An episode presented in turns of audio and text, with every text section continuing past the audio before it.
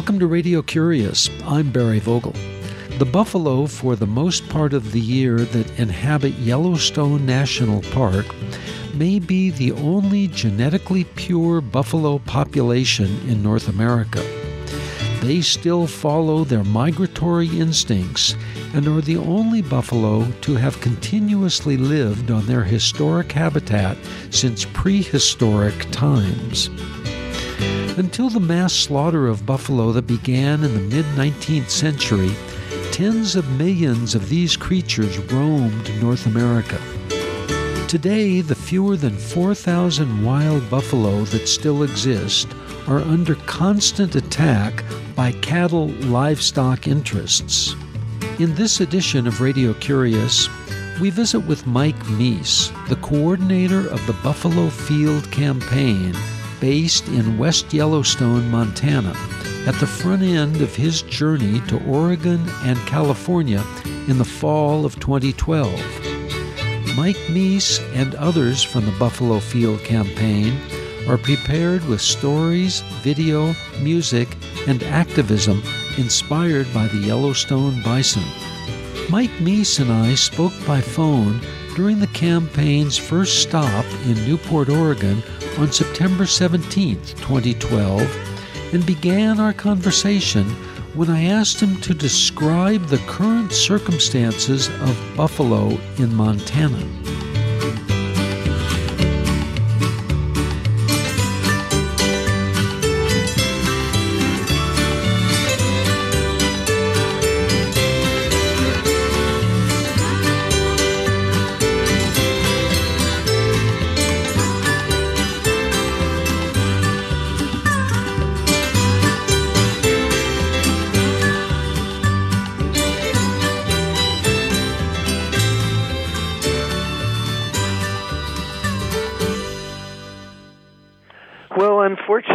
Um, the last living link to the 30 to 60 million buffalo that once roamed this great continent, North America, um, have taken refuge in what is now known as Yellowstone National Park.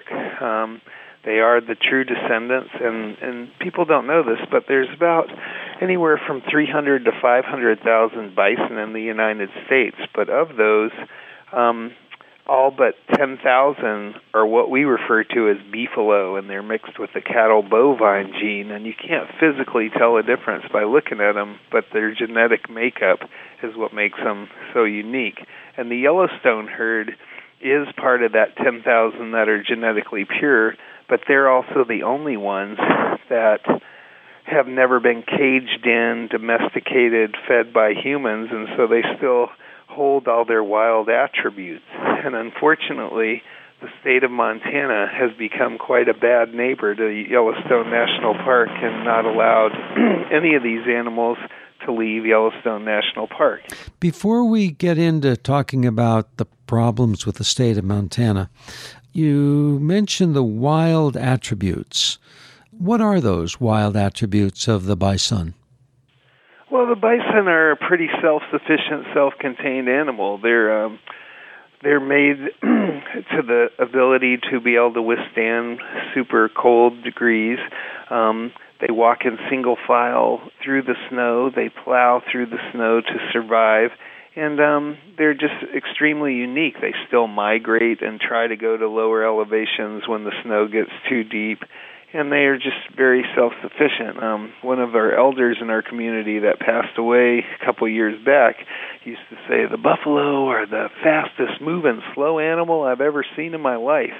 And what he means by that is that, you know, unlike domestic animals, they don't stay in one area and overgraze. They come through an area annually, you'll see the same groups come through the same area and they'll walk through, they'll chew the grasses, spill the seeds. Their hoofs are shaped as such that they retill the soil, and then you have the magic fertilizer out the back end and you have a perfect regeneration process for the the grasses and herbs that they eat and um you know they're just meant to be here these are the animals that know how to survive and live in these harsh winters and you know. We have that fear of the wild unfortunately and and with that comes the crosshairs of the cattle industry. When you mention the elders in your community what is your community?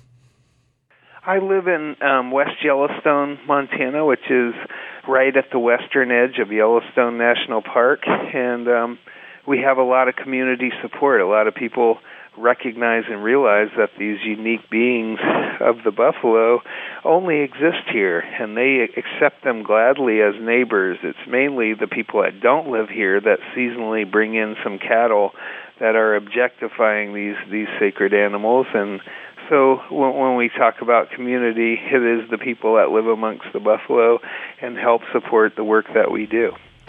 When you say people who don't live in West Yellowstone objectify the buffalo, what do you mean?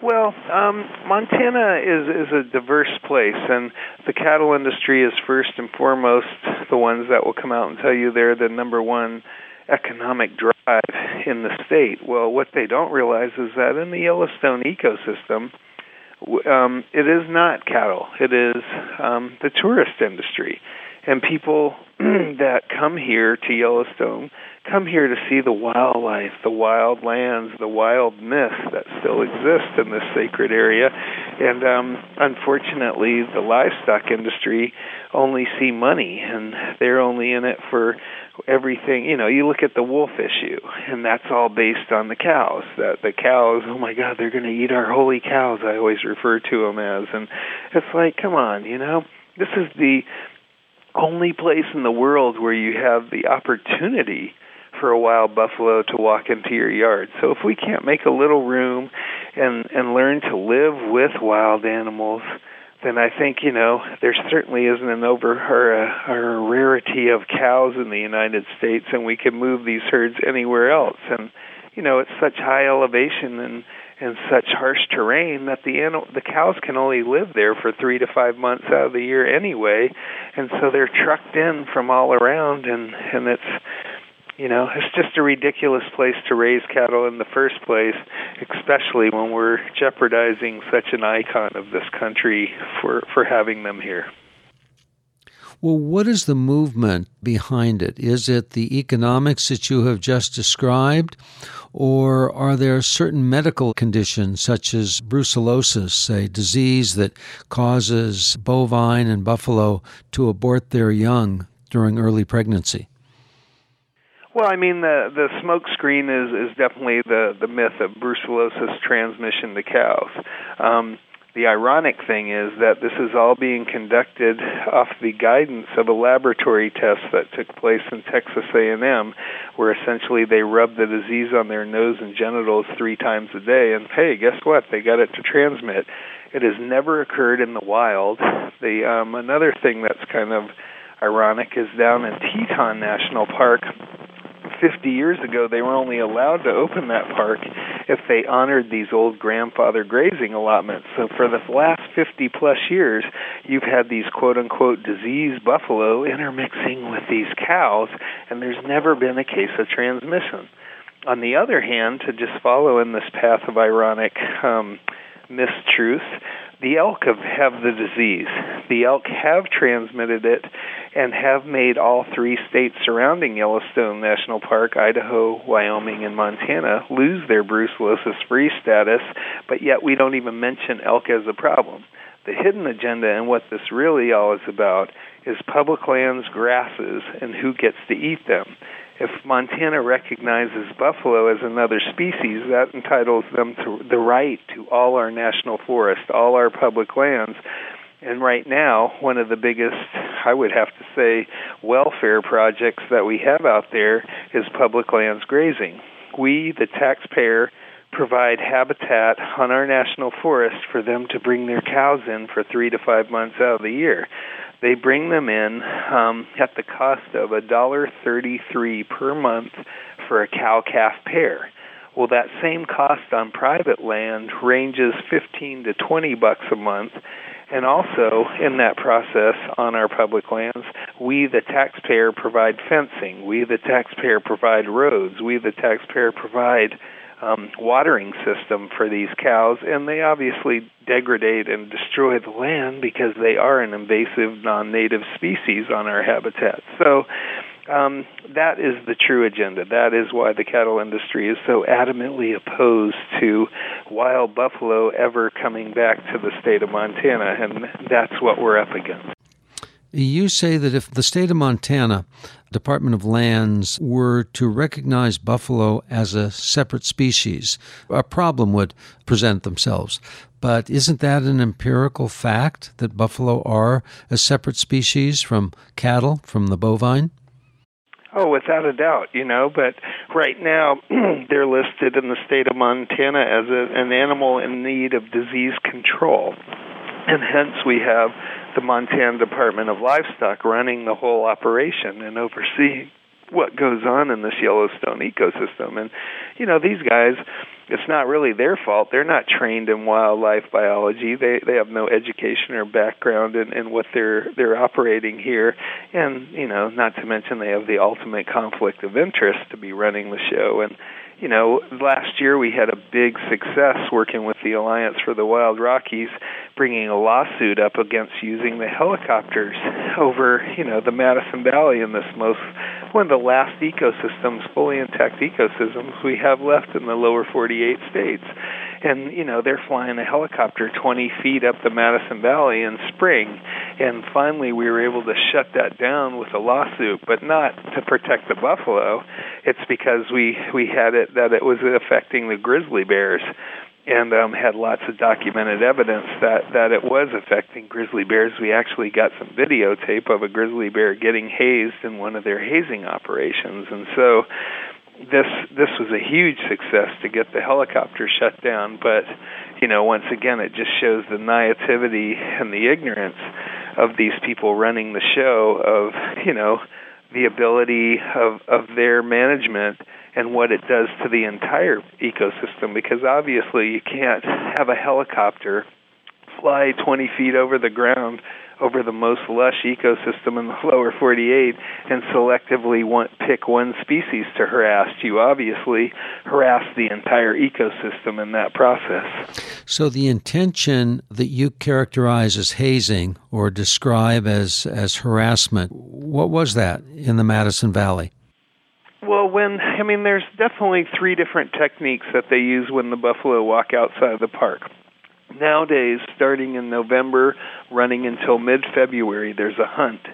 And um, basically, it's a damage control hunt. Any animal that dares walk outside of the park is shot on sight by um, both Montana lottery winner hunters, and the state has finally recognized that four different reservations have treaty right hunts that are taking place. And so, because we're not ever going to try and tell the natives what should and shouldn't be happening, we support 100% these treaty right hunts. Um, the next thing that happens after the hunt is over is they decide they're either going to capture them, which is haze them into capture facilities, put them onto cattle trucks, and cart them off to slaughterhouses and slaughter them, or on a nice day, they use hazing techniques. Now, hazing is basically moving animals from the land they are upon and want to be on to the land that their oppressors or hazers want them to be on in a very forceful, directful um, fashion. How is that done? With helicopters, ATVs, horses, snowmobiles, 4x4 trucks, essentially anything but their feet, and they run these animals. Um, and we're talking about pregnant moms, brand new babies in the spring, getting run up to 15 miles a day, and, and obviously that that um, affects not only the bison but everything in the ecosystem. Essentially, they turn the Yellowstone ecosystem into a military war zone. It's it's utter chaos out here when this is all going on. Mike Meese, coordinator of the Buffalo Field Campaign, is our guest on this edition of Radio Curious. I'm Barry Vogel. Mike Meese, when you talk about public lands, what do you mean? Public lands are our national forests, lands that have been set aside for the government for the enjoyment of the people. Now, throughout the years, we have prioritized on the a lot of these lands um, timber harvest, mining, cattle grazing, But initially, they were set aside, especially in the Yellowstone region, as wildlife buffer zones because they realized that Yellowstone was a high elevation plateau and it's not very good year round habitat for most of the animals. That most of them in heavy winters need to migrate out to lower elevations to be able to survive. But now we prioritize these lands for um, more extractive industries, and they're not really helping the animals as they were originally set aside to do. Extractive industries, what do you mean? Um, extractive industries would be the timber harvest, would be mining, and and also I you know even though you're not taking anything, I think you're taking the quality of the land away when you do these grazing allotments on there and and just let these cows and, and it's not their fault, you know they're from Europe, they're not native to here, and they're 100% dependent on us humans to survive. But you know these are extractive things that are taking the quality out of the land and changing it forever. Tell us what drew your attention to this problem and make it your primary life efforts at this time. Well, I had the honor in 1990 of helping start a nonprofit organization called Cold Mountain Cold Rivers and we did environmental and human rights documentaries and it took me all over the world and I used to also get to do a lot of guerrilla media where I would sneak into an area, get some footage and broadcast that out to the world. And in that, someone finally called me and asked me, "Hey, could you come down and um cover what's going on with the Yellowstone buffalo?" And and so you know this is in my backyard. I was based out of missoula and that's what i call home. And i went down there and i just couldn't believe that you know here we have the icon of this country something that we weren't lied to about in our history books. We openly admit killing 30 to 60 million buffalo and knowing that this was the last living link of this herds of these herds that used to to be all over the continent and that we were still treating them the same way and still slaughtering them and still having zero tolerance for them to to be these wild animals that they truly are and so this created problem upon problem in my heart and at that point I met um, Rosalie Little Thunder, who's a traditional Lakota elder, and we were able to combine forces and start what is now known as Buffalo Field Campaign to have a front lines presence. And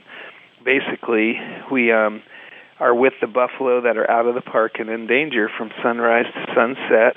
We're armed with um, video, digital cameras, as well as still cameras, and our first goal is to document every move made against the buffalo and to show the world and to educate the world that this is going on. And um, we've been doing this now for 15 years, and as time shows, it doesn't seem like we've made huge steps of progress, but you know, we are making change. We are making them be held accountable, and and, and more and more people are learning about this issue and, and this atrocity. And I think in that process, change will come about. Tell us what you have been able to film and otherwise document. Well, I mean, all the hazing operations. Probably the saddest thing I've ever, and I'm glad I personally wasn't out there. I don't know how I would contain myself. Um, these buffalo um, were hazed and that means grouping them up and run across a frozen lake. Well, when buffalo cross a lake, they cross it in single file, spacing themselves out a good 20, 30 yards apart so that they're not impacting the, the but when all put together, the ice crushed and 14 buffalo fell through the ice. Well, four of them died in the four and a half, five hour process of trying to get them back out, and you know, obviously we were standing there on site. Um, and and then the Department of Livestock tried to lie and say, "Oh, no, they did it on their own. They just fell through the ice." And you know, we had footage, and then a lot of the locals started to say, "Hey, look, when the buffalo walk across the ice, which I witness from my window all the time." They walk in single file and explained it, and it, and it really exposed the harshness and the brutality and the, the lack of compassion that that is ever enduring in this issue exhibited by the Montana Department of Livestock. And you know, I can't emphasize enough how this is a world treasure. This is belongs to the world, not just to the state of Montana. And for them to have the audacity and the ignorance to think that this is something that they can just toy with and play with, at their own beck and wills. Um, just just strengthens our conviction to show the world and to get this change to happen because these animals have a purpose. These animals, you know, when you talk to any plains tribes, I mean the sacredness of this animal, how it was their everything from their food to their clothing to their shelter to their tools um to their teepees every you know the buffalo was a way of life and we killed that those buffalo to kill the native americans and so here we are in this day and age repeating this process and, and, and the ignorance of us inviting all these tribes to have treaty hunts, but yet always saying that in this plan that we'll never have more than 3,000 buffalo. Well, 3,000 buffalo wouldn't feed one tribe. And and so just the arrogance and the ignorance and the, the prejudice still prevails so strongly on this issue that it's important that that somebody's there monitoring and documenting and showing the world this ignorance. And and, and also emphasizing that this ignorance is being conducted with your taxpayer dollars. This is not Montana funds that's paying for all this which is equating to over 3 million dollars a year. This is US taxpayer dollars funded by every one of us and and I think that's another reason to be outraged. So your goal is education. How are you purveying the education? How are you disseminating this information?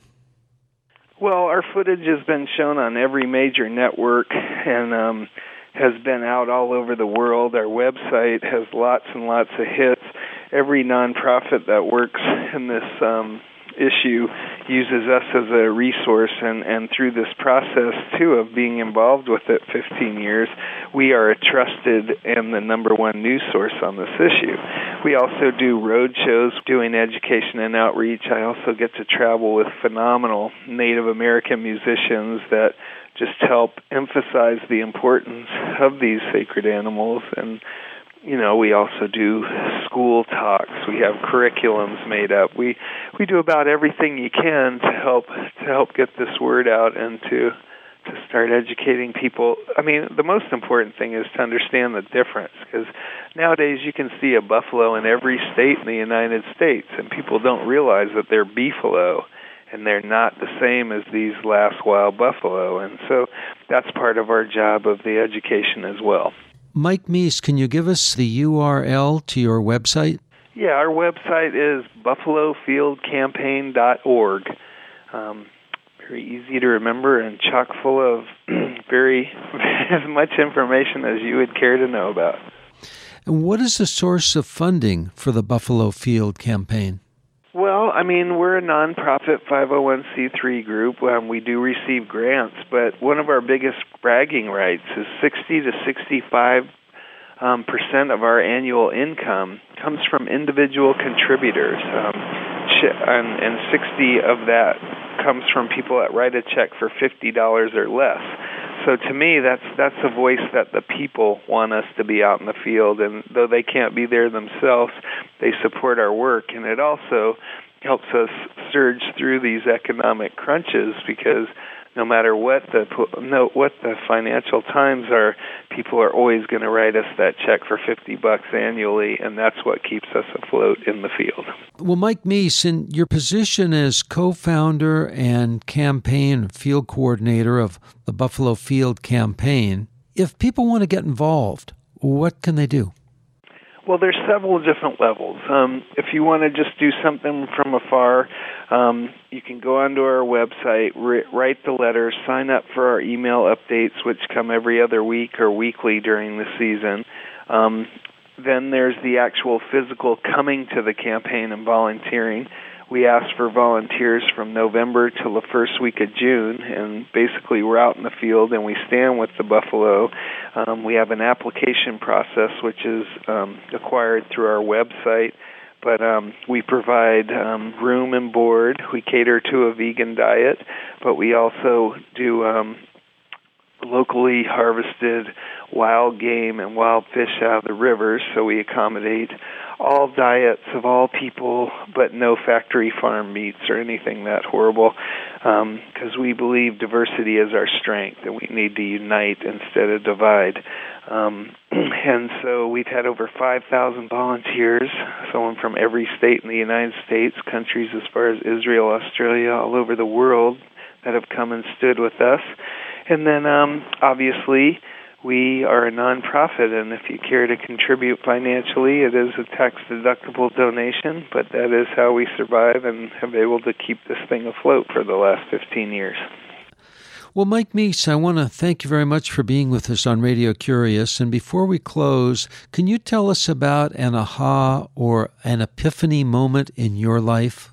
Well, I think that you know the one of my epiphany moments before I was able to start this, I was standing on the slaughterhouse gates, walking up, videotaping it, and I looked in the buffalo's eyes, and I told them, "I'm not just going to stand here and watch this happen. I am going to start something to end this." And that was before we started the Buffalo Field campaign, and I feel like I've lived up to my promise to those buffalo. And what would you like to do with the rest of your one precious life?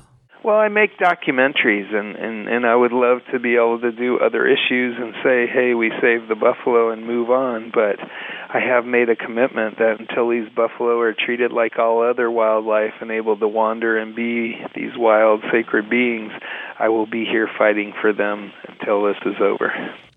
And finally, is there a book that you could recommend to our listeners? I would recommend something that makes me giggle because I think life is full of sad, depressing things, and um, I think that that this book just cheered me up. It's called The Confederacy of Dunces. And um, this poor guy killed himself before he got published, and his mom brought it and, and got it published. But it, it's just a very funny, funny book that will make everyone giggle. Well, Mike Meese, thank you very much for being with us on Radio Curious. I'm honored, and thanks for taking the time to hear about the buffalo.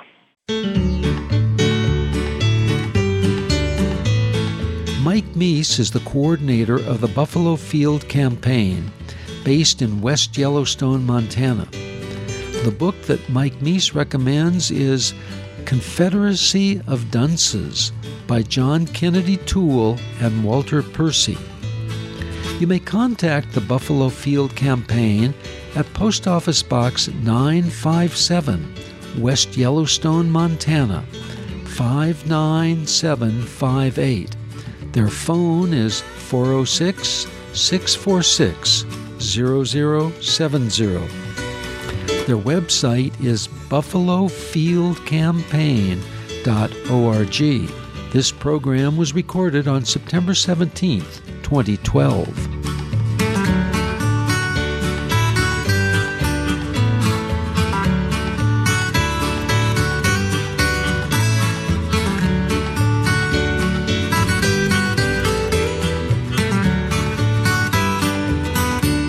Over 400 Radio Curious programs may be found on our website, radiocurious.org. They're free as my gift to you. I hope you enjoy them. Our address is 280 North Oak Street, Ukiah, U K I A H, California 95482.